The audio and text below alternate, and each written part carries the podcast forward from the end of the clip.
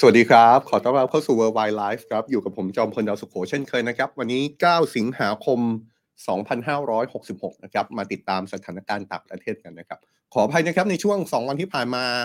ไม่ได้มาติดตามสถานการณ์ข่าวสารกัน แต่ว่าวันนี้การันตีเลยครับว่าหนึ่งในประเด็นที่ทุกคนอยากจะรู้ที่สุดหนึ่งในประเด็นที่ World Wide Life ติดตามมาตลอดเกือบ 18 เดือน ก็คือเรื่องของสงครามยูเครน วันนี้มีมุมมอง ในเชิงของการต่อสู้ในสนามรบนะครับในช่วงสัปดาห์สองสัปดาห์ที่ผ่านมาเราพูดถึงการต่อสู้ แต่ว่าเป็นการโจมตีทางอากาศด้วยโดรนจากรัสเซีย ยิงถล่มยูเครนแบบที่เราเห็นประจำแต่ว่าสิ่งที่เกิดขึ้นในช่วงสัปดาห์สองสัปดาห์ที่ผ่านมาเราเราเกาะติดเป็นอย่างมากก็คือ การที่มีโดรนที่ฝ่ายรัสเซียบอกว่าเป็นของยูเครน ไปถล่มถึงเมืองหลวงของยูของรัสเซีย นี่ก็เป็นความเคลื่อนไหวที่เกิดขึ้นในช่วงสัปดาห์ที่ผ่านมา แต่ว่าในวันนี้เราจะย้อนกลับไปให้ความสำคัญในประเด็นที่เกี่ยวข้องกับสถานการณ์ในสนามรบนะครับ เพราะว่าก็เป็นเรื่องที่ต้องจับตาเหมือนกัน อย่างที่เราจั่วหัวในวันนี้ครับ ถ้าถามความคิดเห็นถามการประเมินของชาติวันตก ชาติวันตกก็คือฝ่ายที่สนับสนุนยูเครนในการทำสงครามกับรัสเซียมาโดยตลอด แต่ว่าชาติตะวันตกนั้นก็ประเมินไปอย่างตรงไปตรงมาเหมือนกันนะครับ ล่าสุดมีการประเมินออกมาถึงขั้นว่าดูเหมือน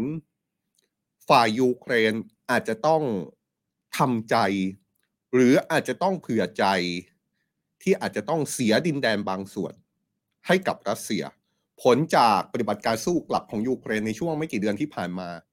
ที่ไม่เป็นไปตามที่คาดหวังเอาไว้ นี่คือประเด็นใหญ่ที่วันนี้เราจะมีรายละเอียดมาเล่าให้ฟังนะครับแล้วก็จะทำให้เห็นเลยครับว่า การประเมินของชาติตะวันตกนั้น แม้ว่าจะอยู่ฝ่ายที่สนับสนุนยูเครน แต่ว่าก็ยอมรับความจริงข้อหนึ่ง ก็คือความจริงที่ว่าฝ่ายยูเครนอาจจะไม่ได้เปรียบในสงครามขนาดนั้น แต่เดี๋ยวเราจะให้เห็นภาพเพิ่มเติมนะครับ ว่าการที่มองว่ายูเครนอาจจะไม่ได้ได้เปรียบ การที่มองว่ายูเครนอาจจะตกเป็นรองถึงขั้นที่จะต้องเตรียมใจเสียดินแดน แต่ก็ไม่หมายความว่าชาติตะวันตกจะยุติการสนับสนุนยูเครนนะครับภายใต้ข้อจำกัดมากมาย สิ่งที่เรายังเห็นได้ชัดเจนก็คือชาติตะวันตกยังคงเดินหน้าสนับสนุนยูเครนอย่างเต็มที่ อันนี้เรื่องหนึ่งนะครับ แต่ว่าเรายังมีอีกประเด็นหนึ่ง เป็นประเด็นที่เกิดขึ้นในประเทศปากีสถานครับก็เป็นประเด็นของอดีตนายกรัฐมนตรีอิมรานขาน ที่ล่าสุดถูกตัดสิทธิ์ทางการเมือง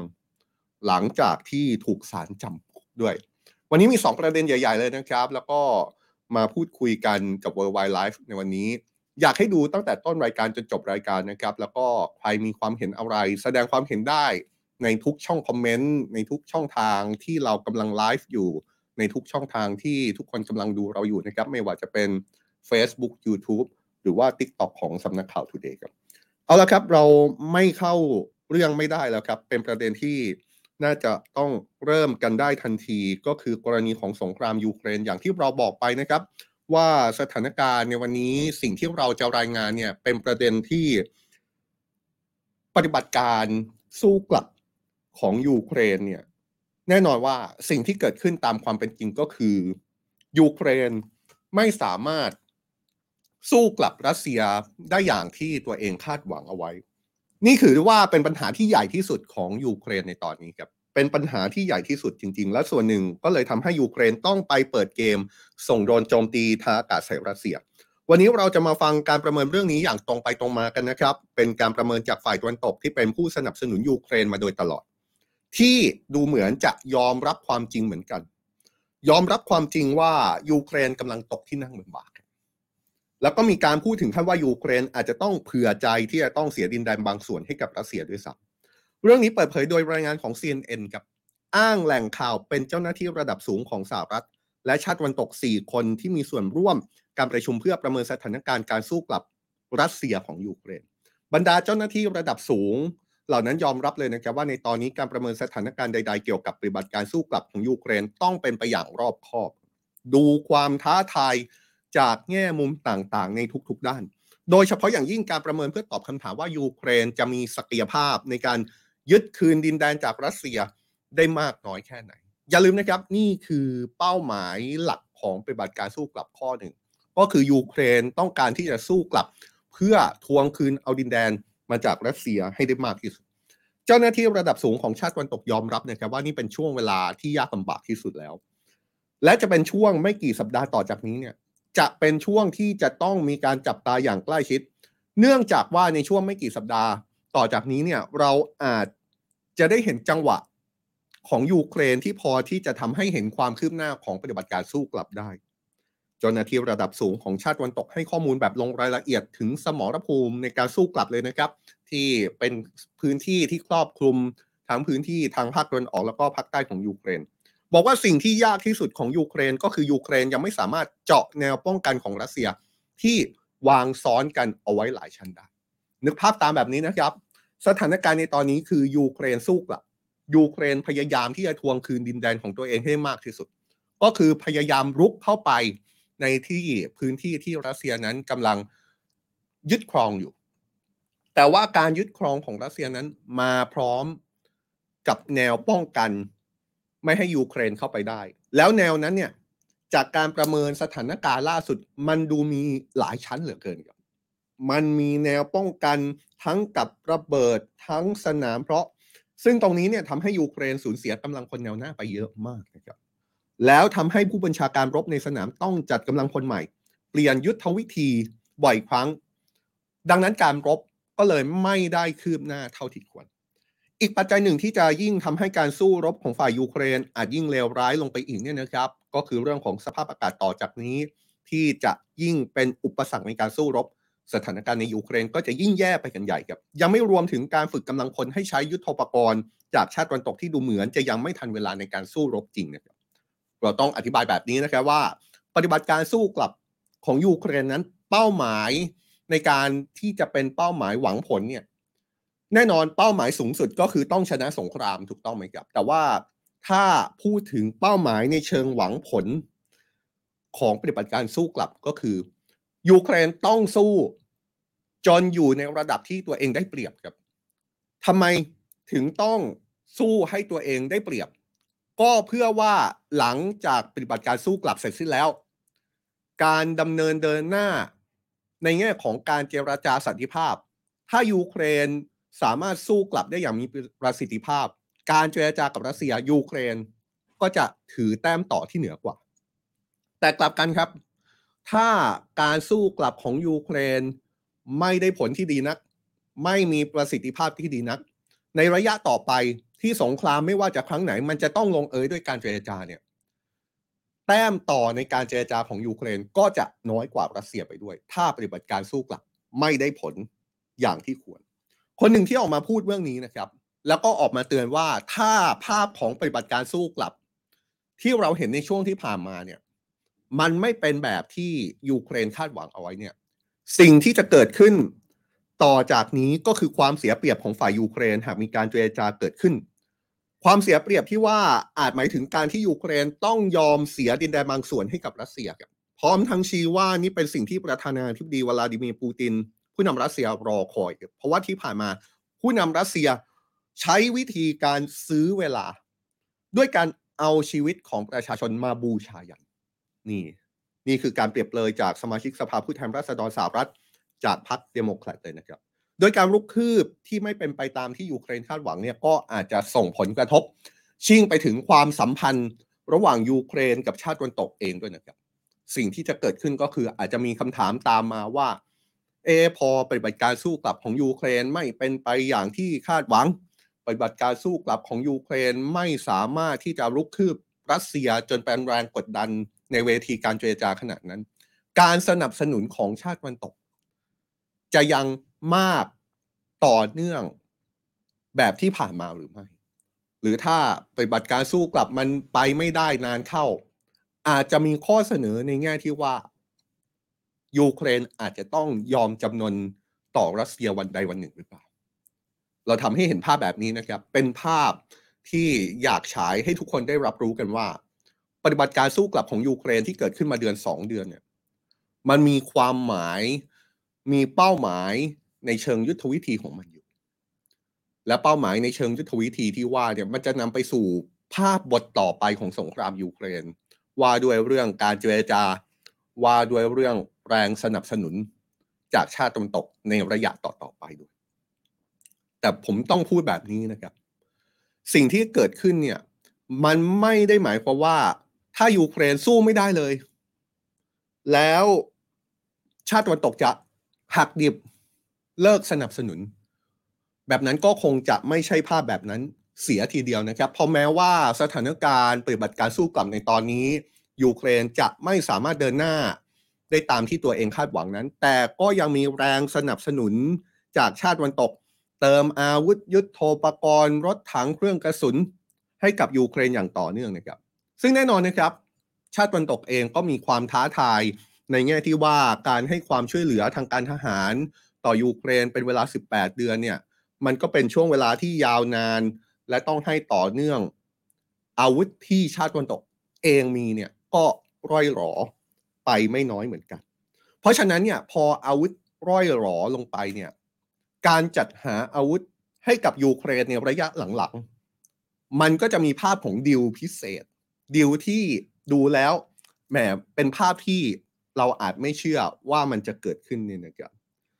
ก็หนึ่งในนั้น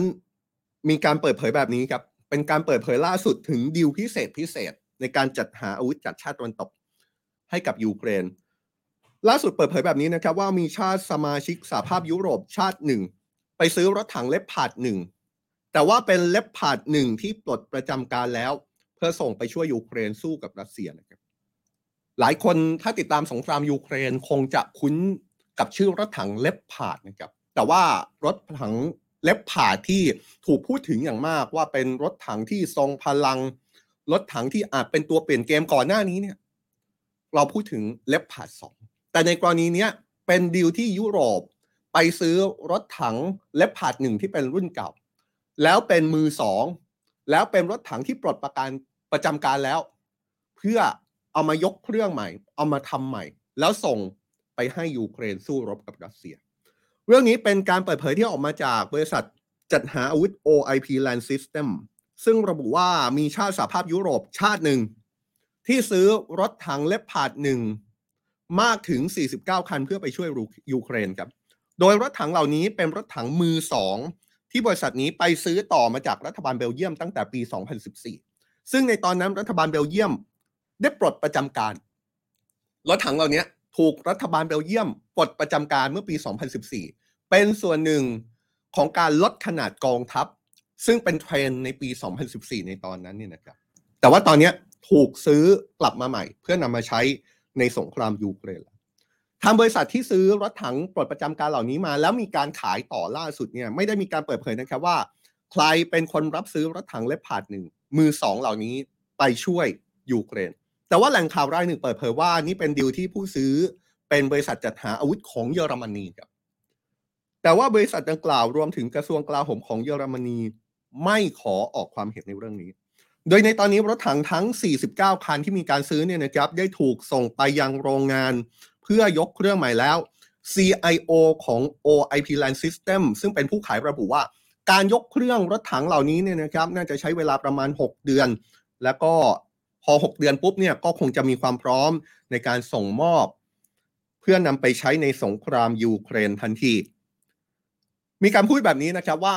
รถถังที่จะเอาไปยกเครื่องเอาไป ซ่อมบำรุง มันจะต้องถูกแบ่งเป็นสองส่วนครับ ส่วนหนึ่งก็คือรถถังที่ยังสามารถใช้งานได้ อาจจะมีการยกเครื่องนิดหน่อย เปลี่ยนน้ำมันนู่นนี่นิดหน่อย หรือว่าเปลี่ยนอะไหล่นู่นนี่นิดหน่อย แล้วสามารถนำไปใช้งานได้เลย อันนี้คือส่วนหนึ่ง แต่ว่าอีกส่วนหนึ่งเนี่ยคือรถถังที่อาจจะไม่สามารถใช้การได้แล้ว รถถังเหล่านี้ก็จะถูกนำไปใช้ในแง่ของการเป็นอะไหล่ถอดชิ้นส่วนบางชิ้นส่วนที่ยังใช้ได้ เอามาเป็นอะไหล่เติมให้กับรถถังที่อาจจะเสียหาย หรืออาจจะมีชิ้นส่วนบางอย่างที่ไม่สามารถใช้งานได้ อันนั้นก็ว่าไป แต่อย่างที่เห็นนะครับ ว่านี่คือวิธีการจัดหาอาวุธช่วยยูเครนในยามที่คลังอาวุธของชาติวันตกเอง ก็ลดลงตามสงครามที่ยืดเยื้อ 18 เดือนครับซึ่งก่อนหน้านี้ก็มีข่าวในลักษณะนี้เกิดขึ้นนะครับ เช่นเมื่อต้นปีที่ผ่านมามีรายงานว่ารัฐบาลเบลเยียมจะขอซื้อรถถังเล็บผาดหนึ่งเหล่านี้เนี่ยนะครับ ตอนต้นปีเนี่ย เบลเยียมบอกว่า ฉันเคยขายเล็บผาดหนึ่งให้บริษัทเธอใช่ไหม ตอนนี้ฉันขอซื้อคืนละกัน ขอซื้อเหล่านี้คืนยกล็อตเลย เพื่อเอาไปช่วยยูเครน เป็นดีลตั้งแต่ต้นปีนะครับ แต่ว่าตอนนั้นเนี่ยดีลล่ม เพราะว่ารัฐบาลเบลเยียมมองว่าบริษัทนั้นค้ากำไรเกินควร อย่างที่บอกนะครับว่ารถถังเลปพาดเนี่ยโดยเฉพาะเลปพาดสองเป็นตัวเปลี่ยนเกมสงครามยูเครนจริง ๆ แต่ว่าเลปพาดหนึ่งเนี่ยก็ถือได้ว่าเป็นรถถังรุ่นเก่านะครับเป็นรถถังรุ่นเก่าที่มีการพัฒนามาค่อนข้างนานแล้วหลายสิบปีแล้ว โดยรุ่นที่จะถูกส่งไปยกเครื่องก่อนจะส่งให้กับยูเครนเกือบ 50 คันเนี่ยนะครับ เป็นรุ่นสุดท้ายของเลปพาร์ดหนึ่งที่มีการผลิตในช่วงทศวรรษที่ 1990 ก่อนที่จะมีการพัฒนาดัดแปลง จากรถถังเลปพาร์ดหนึ่งเปลี่ยนเป็นรถถังเลปพาร์ดสองในปัจจุบันครับนี่ครับก็เป็นความเคลื่อนไหวที่เกิดขึ้นนะครับ ที่เป็นเรื่องของการพยายามจัดหาอาวุธเพื่อช่วยยูเครนท่ามกลางสถานการณ์ที่ก็ต้องยอมรับครับ ฝ่ายรัสเซียต่อสู้สงครามยืดเยื้อมา 18 เดือน อาวุธก็ร่อยรอ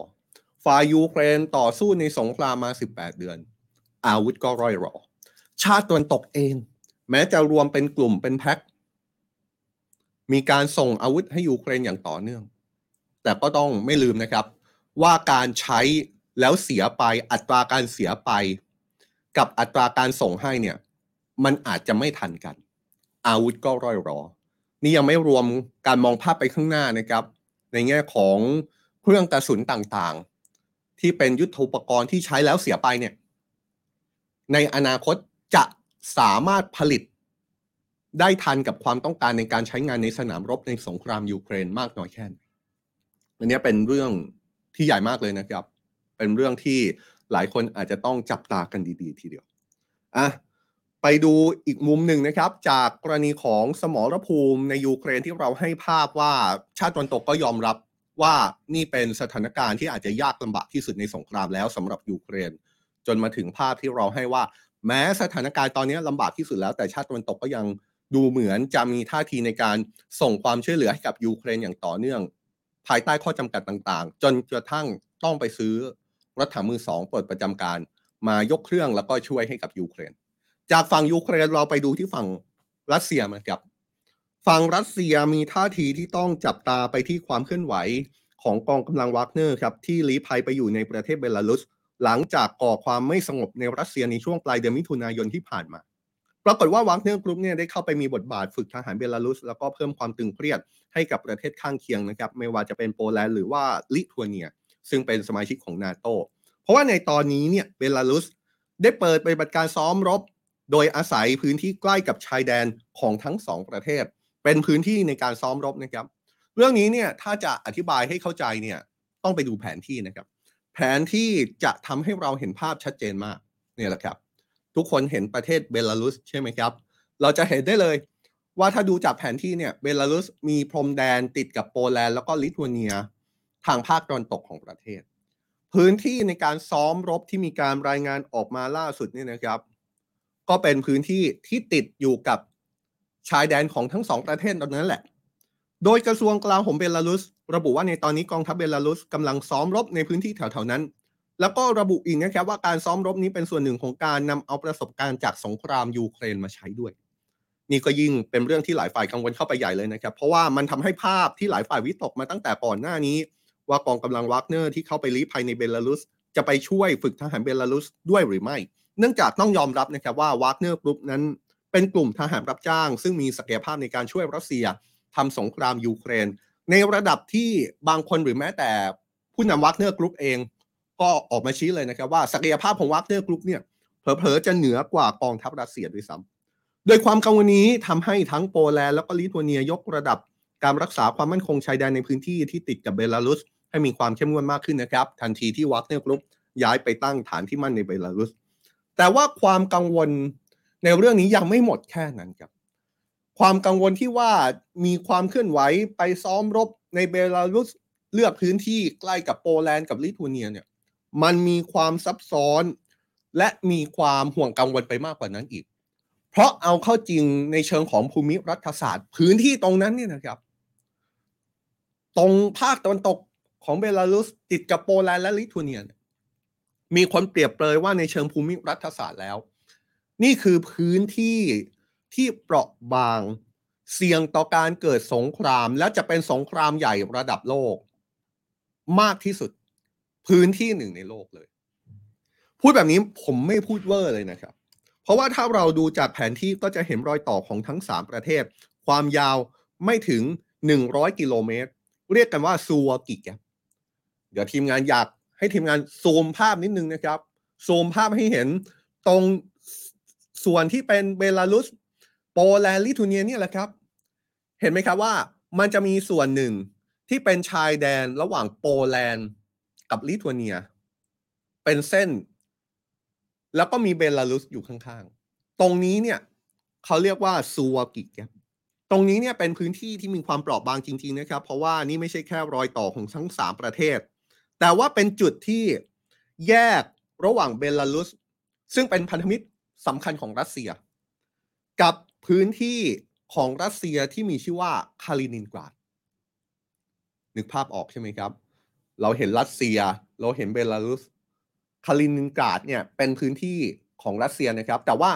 มันมีถูกขั้นด้วยชายแดนระหว่างโปแลนด์และก็ลิทัวเนีย ที่เรียกว่าซัวกิแกปนี่แหละ นี่ก็เลยเป็นเรื่องที่ใหญ่มากครับ ถ้าเรามองภาพไปไกลกว่านั้น ถ้าสมมุติว่า รัสเซียหรือว่าเบลารุสเนี่ยสามารถควบคุมพื้นที่ที่เรียกกันว่าซัวกิแกปที่มีความยาวแค่ประมาณร้อยกิโลเมตรได้นี่นะครับ นั่นก็เท่ากับว่า รัสเซีย เบลารุส และคาลินินกราดที่เป็นดินแดนส่วนแยกของรัสเซีย จะเชื่อมต่อเป็นเนื้อเดียวกันไปโดยปริยายเลย ขณะเดียวกันนะครับ พื้นที่นี้ยังมีความสำคัญมากๆ เพราะคิดต่อไปก็คือถ้ารัสเซียควบคุมซัวากิแก๊ปตรงนี้ได้เนี่ย มันยังเป็นการแบ่งแยกโปแลนด์กับลิทัวเนียออกจากกันด้วยนะครับ แล้วก็อย่าลืมนะครับ ว่าโปแลนด์กับลิทัวเนียเนี่ยเป็นสมาชิกนาโตทั้งคู่ นั่นก็หมายความว่าถ้ารัสเซียหรือเบลารุสครอบครองส่วนที่เรียกว่าซัวกิแกปได้เนี่ย มันก็จะเป็นการหั่นดินแดนของนาโตจากที่เคยเป็นเนื้อเดียวกัน แยกออกเป็นสองส่วน ถึงตรงนี้อยากให้ทีมงานกลับไปเป็นภาพกว้างๆแบบภาพแรกนะครับ เพราะว่าเราจะเห็นภาพนี้ชัดเจนมากขึ้น ถ้าเราขยายภาพออกไปให้เป็นภาพกว้างๆเนี่ยเราก็จะได้เห็นเลยนะครับว่า นี่คือการตัดขาดผืนแผ่นดินของนาโตระหว่างโปแลนด์กับสามชาติบอลติก ซึ่งก็คือลิทัวเนีย ลัตเวีย แล้วก็เอสโตเนียออกจากกันทันที นึกภาพตามนะครับ ถ้าเบลารุสหรือรัสเซียครองพื้นที่ซูวาลกีแกปคาลินินกราดเบลารุสรัสเซียเป็นเนื้อเดียวกันได้เนี่ยมันแบ่งดินแดนของนาโต้ไปเลยนะครับ แล้วชาติบอลติกสามชาติเนี่ยไม่ได้ต่อกับใครเลยนะครับ เอสโตเนียลัตเวียลิทัวเนียไม่ได้ต่อกับใคร เพราะฉะนั้นตรงนี้เนี่ยมันก็เลยเป็นพื้นที่ที่มีความสำคัญขึ้นมาทันที มันก็เลยเป็นจุดที่หลายคนจับตา แล้วก็เป็นจุดที่อย่างที่ผมบอกเลยครับว่าหลายคนก็เปรียบเลยว่าในเชิงของภูมิรัฐศาสตร์แล้ว นี่คือจุดที่เปราะบางเสี่ยงต่อการเกิดสงคราม และจะเป็นสงครามระดับโลก เสี่ยงที่สุดแล้วกับพื้นที่ในตรงนี้นะครับ โดยในตอนนี้เนี่ยเราทบทวนกันสักเล็กน้อยนะครับ ว่าวากเนอร์กรุ๊ปนั้นเป็นกองกำลัง ที่เป็นทหารรับจ้าง เดิมทีนั้นช่วยรัสเซียทำสงครามยูเครน จนกระทั่งเมื่อปลายเดือนมิถุนายนที่ผ่านมาวากเนอร์กรุ๊ปก่อความไม่สงบในรัสเซียและก็ลงเอยด้วยการที่วากเนอร์กรุ๊ปนั้นต้องลี้ภัยอยู่ในประเทศเบลารุส ปรากฏว่าในตอนนี้เนี่ยเท่าที่มีการจับตากัน ปรากฏว่าพบความเคลื่อนไหวของกองกำลังวากเนอร์กรุ๊ปนั้น ค่อยๆทยอย ย้ายเข้าไปในดินแดนของเบลารุส ค่อยๆย้ายไปเรื่อยๆ ทีละเล็ก ทีละน้อย แต่ย้ายเข้าไปทุกวันนะครับ ล่าสุดมีการประเมินว่าตอนนี้น่าจะมีทหารของวากเนอร์กรุ๊ปที่ย้ายไปตั้งฐานที่เบลารุสแล้วอยู่ที่ประมาณ 7,000 คนด้วยกัน แต่แน่นอนนะครับเราไม่สามารถที่จะยืนยันข้อมูลได้ชัดเจนขนาดนั้นว่าตกลงแล้ววากเนอร์กรุ๊ปมีกองกำลังอยู่ในเบลารุสมากน้อยแค่ไหน พูดถึงวากเนอร์กรุ๊ปแล้วเนี่ยจริง ๆ แล้วกรณีของวากเนอร์กรุ๊ปเป็นอีกหนึ่งกรณีนะครับ ว่าเรื่องของสงครามยูเครน เรื่องภายในของรัสเซีย มันไม่ใช่แค่เรื่องระหว่างยูเครนกับรัสเซียครับ แต่ว่ามันมีความเชื่อมโยงเชื่อมร้อย เข้าสู่ระดับโลกด้วย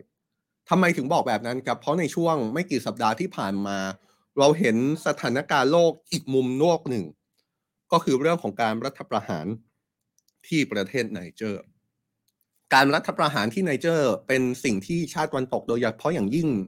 สหรัฐอเมริกาแล้วก็ฝรั่งเศสแสดงความเป็นห่วงต่อสถานการณ์นะครับแต่สิ่งที่เกิดขึ้นก็คือรัฐมนตรีต่างประเทศของสหรัฐแอนโทนีบลิงเคนบอกว่า การรัฐประหารที่ไนเจอร์นั้น มันมีความเป็นไปได้ที่วากเนอร์กรุ๊ปจะให้ความช่วยเหลือกลุ่มของคนที่ไปรัฐประหาร โค่นประธานาธิบดีโมฮัมเหม็ดบาซูม หรือไม่ นี่คือสิ่งที่รัฐมนตรีต่างประเทศของสหรัฐตั้งคำถามนะครับว่าวากเนอร์กรุ๊ปนอกจากจะมีความเกี่ยวข้องเกี่ยวพันกับสงครามโดยยูเครนโดยตรงแล้วเนี่ย ยังอาจจะมีความเกี่ยวข้องเกี่ยวพันไปถึงการรัฐประหารที่ไนเจอร์ด้วย เพราะว่าอะไรครับ เพราะว่าวากเนอร์กรุ๊ปนั้นก่อนที่จะเป็นตัวละครหลักในสงครามยูเครนนั้น วากเนอร์กรุ๊ปเป็นทหารรับจ้าง ที่คอยไปทำหน้าที่อารักขา ผลประโยชน์หรือผู้นำที่มีความใกล้ชิดกับประธานาธิบดีปูตินทำให้ที่ผ่านมาเนี่ยวากเนอร์กรุ๊ปมีกองกำลังอยู่ในประเทศที่ใกล้กับไนเจอร์นะครับหนึ่งในนั้นก็คือประเทศมาลี แล้วก็มีการตั้งข้อสังเกตกันว่า กลุ่มคณะที่ก่อการรัฐประหารในไนเจอร์เนี่ยอาจจะมีการขอความช่วยเหลือ หรือได้รับความช่วยเหลือ จากวากเนอร์กรุ๊ปหรือไม่ นี่คือเรื่องที่รัฐบาลสหรัฐมีความกังวลนะครับ โดยก่อนหน้านี้ผู้นำวากเนอร์กรุ๊ปเยฟกินีพริโกซิน ถึงขั้นออกมาบอกเลยนะครับว่า คณะรัฐประหารไนเจอร์ โทรหาเขา มีอะไรให้ช่วยให้โทรหาได้เลย นี่ก็เป็นอีกมุมหนึ่งที่มีความเชื่อมโยงกันระหว่างวากเนอร์กรุ๊ปกับกรณีการรัฐประหาร ที่ประเทศไนเจอร์นะครับ ก็เป็นภาพที่อาจจะต้องจับตากันต่อไปนะครับว่า อิทธิพลของวากเนอร์กรุ๊ปในวันที่ย้ายไปตั้งฐานที่มั่นอยู่ในประเทศเบลารุส จะสร้างแรงสั่นสะเทือนต่อชาติที่เป็นสมาชิกนาโตมากน้อยแค่ไหน อันนั้นก็มุมหนึ่ง แต่ว่าอีกมุมหนึ่ง บทบาทอิทธิพลของวากเนอร์กรุ๊ปในระดับโลกโดยเฉพาะอย่างยิ่งในพื้นที่ ที่มีกองกำลังของตัวเองเคยไปตั้งฐานอยู่ เช่นในแถบแอฟริกาเนี่ยก็ต้องเป็นคำถามที่ต้องรอดูคำตอบเหมือนกัน ว่าสถานการณ์มันจะเดินหน้าไปจนถึงจุดไหนได้บ้างนี่คือสงครามยูเครนในวันนี้นะครับ จัดให้แน่นๆจัดให้เต็มๆเลย แล้วก็ยังรอทุกคนอยู่นะครับ ยังรอทุกคนอยู่ในการแสดงความเห็นเรื่องที่เกิดขึ้น แสดงความเห็นมุมมองต่างๆ ชวนคิดชวนคุยกันได้นะครับ ในทุกช่องทางเลย ของสำนักข่าวทูเดย์ครับ เรามาต่อกันที่การเมืองในปากีสถานกันบ้างนะครับ สัปดาห์นี้ที่ปากีสถานสถานการณ์ทางการเมืองดูจะเป็นเรื่องที่มีความวุ่นวายเป็นพิเศษ หลังจากเมื่อวันเสาร์อดีตนายกรัฐมนตรีอิมรานคารถูกศาลตัดสินจำคุก 3 ปี ในโทษฐานทุจริตคอร์รัปชันแล้วก็ใช้ตำแหน่งหน้าที่ในทางมิชอบ จากการนำของขวัญของกำนัน ซึ่งได้รับมาในฐานะนายกรัฐมนตรี ระหว่างดำรงตำแหน่งในช่วงปี 2018 ถึง 2022 เนี่ย มูลค่า 140 ล้านรูปีปากีสถาน หรือประมาณ 17 ล้านบาทไทยไปขายทอดตลาด โดยหลังจากมีคำตัดสินเนี่ยตำรวจก็เข้าไปรวบตัวในอิมรันคารถึงบ้านพักที่ละฮอเลยนะครับ ก่อนที่จะ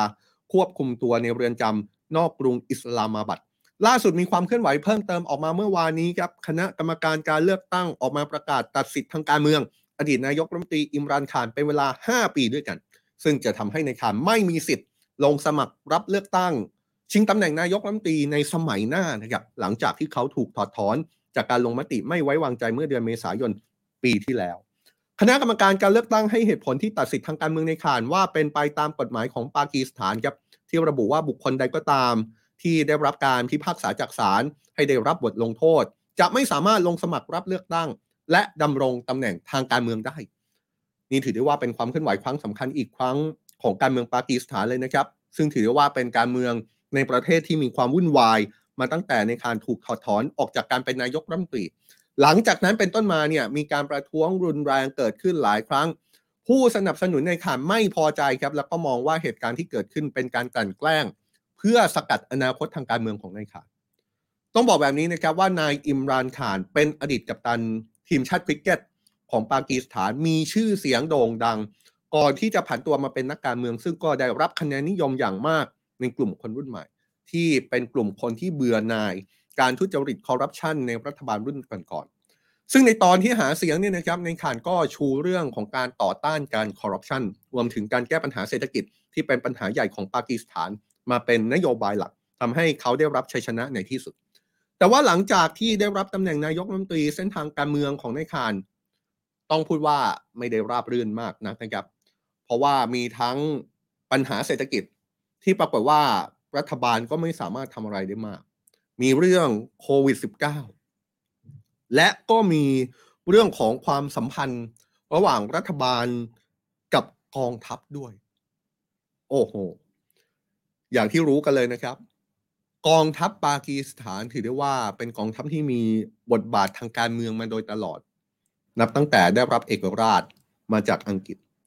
โดยก่อนหน้านี้มีผู้ตั้งข้อสังเกตนะครับ ว่าตอนที่ในขานยื่น ถูกยื่นยติไม่ไว้วางใจก่อนก่อนหน้านั้นไม่นานเนี่ยในขานเพิ่งจะมีประเด็นกับกองทัพ แล้วก็มีประเด็นในเรื่องของการแต่งตั้งโยกย้ายในทหารระดับสูง สร้างความไม่พอใจให้กับกองทัพเป็นอย่างมากเลยครับ แล้วก็เป็นจุดแตกหักก็ว่าได้ ระหว่างอิมรันคารกับกองทัพเนี่ยนะครับ ซึ่งในตอนนั้นคนก็มองว่าพอมันเป็นจุดแตกหัก ระหว่างกองทัพกับรัฐบาลของนายอิมรานขานเนี่ยมันก็เลยเหมือน พักฝ่ายค้านก็จะมาคว้าโอกาส และหลังจากนั้นเนี่ยก็มีการตั้งข้อกล่าวหาในขานเป็นร้อยคดีเลยนะครับ ไม่ว่าจะเป็นคดีหมิ่นประมาทสารทุจริตคอร์รัปชันรับสินบน หรือแม้กระทั่งข้อกล่าวหาว่าด้วยเรื่องของการก่อการร้าย โดยในขาวแล้วก็พัก PTI ปฏิเสธ ข้อกล่าวหาทั้งหมดมาโดยตลอดกับขณะเดียวกันก็มีความพยายาม เรียกร้องให้ผู้สนับสนุนของเขาออกมาเดินขบวน เพื่อประท้วงรัฐบาลแล้วก็เรียกร้องให้มีการจัดการเลือกตั้งใหม่